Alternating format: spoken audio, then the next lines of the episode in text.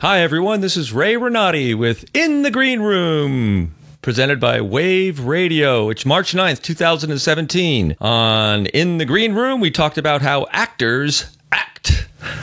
Let's talk a, a little bit about Arthur Miller. About twenty years ago, I met Arthur Miller at San Jose State University. That's right. The famous playwright who wrote Death of a Salesman. They had an Arthur Miller week. In fact, I think it was two weeks. They did one of his plays. Arthur Miller lectured, taught some classes. And one day, he was signing autographs. So I went over there.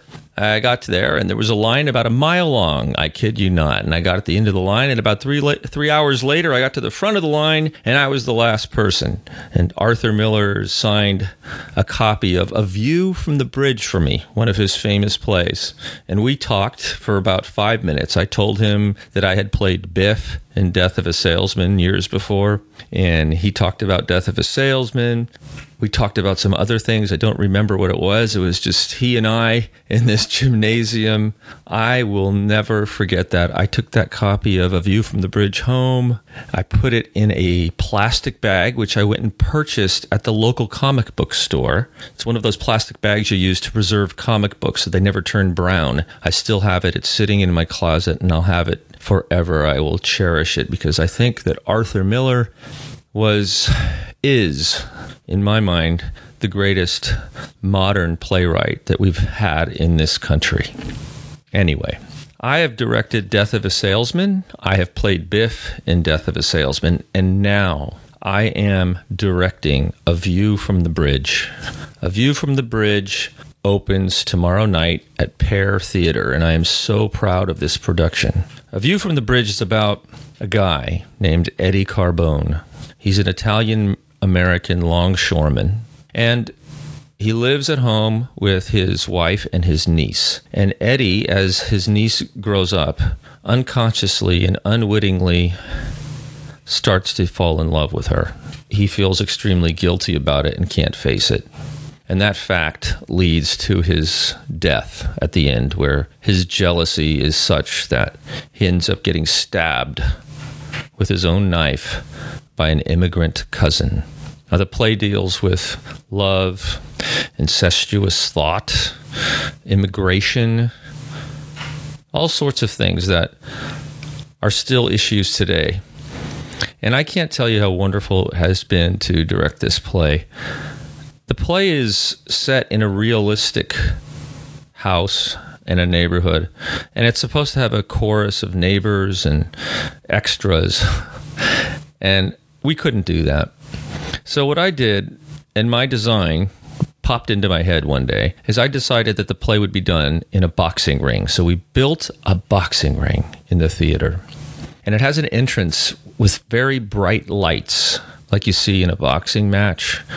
The boxers walk through that entrance with the super bright lights on them. Well, we built that. And only the men come through the ropes when they enter the room, into the boxing ring. The women come around the sides. It's a very interesting effect. It was a challenge to direct this play because there were a lot of things in the play, like they're supposed to be eating dinner. And you're supposed to go set the table and get the food and all that. So we had to work around things like that. They never actually eat dinner in this production.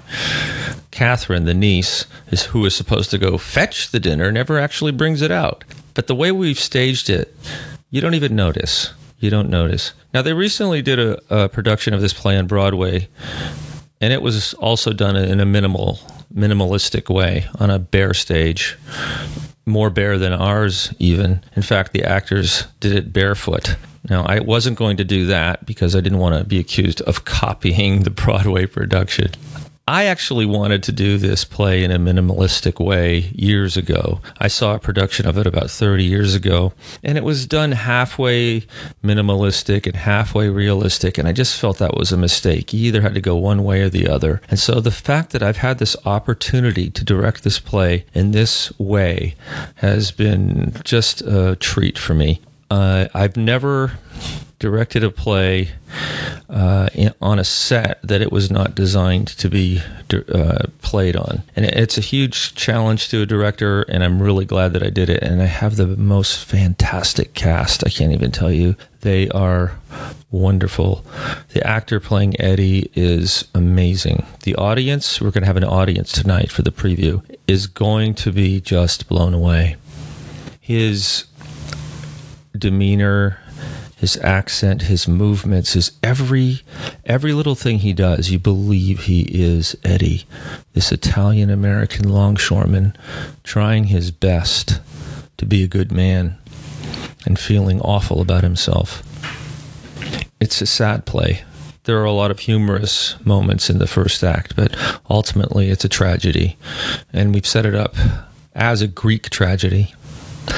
Now, I've cut out some of the parts, and it still works. I've cut out two very minor roles, and I've cut out two, I would call them extra roles.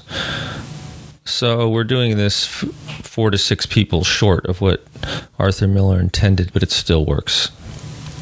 So I am so um, happy this is opening tonight.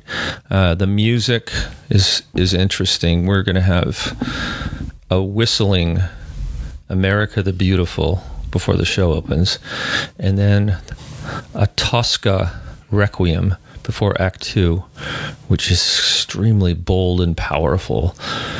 It it it evokes the sense that of impending doom. And then the curtain call is Ray Charles singing America the Beautiful.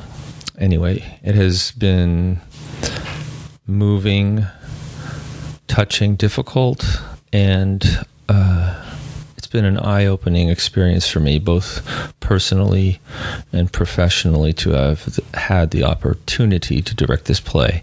Now, if you're in the San Francisco Bay Area and you're interested in coming to see it, it's at the Pear Theater in Mountain View, California. The website is the pear dot org, T H E P E A R dot org. Tickets are available there. So thank you for listening. This has been Ray Renati with In the Green Room, brought to you by Wave Radio.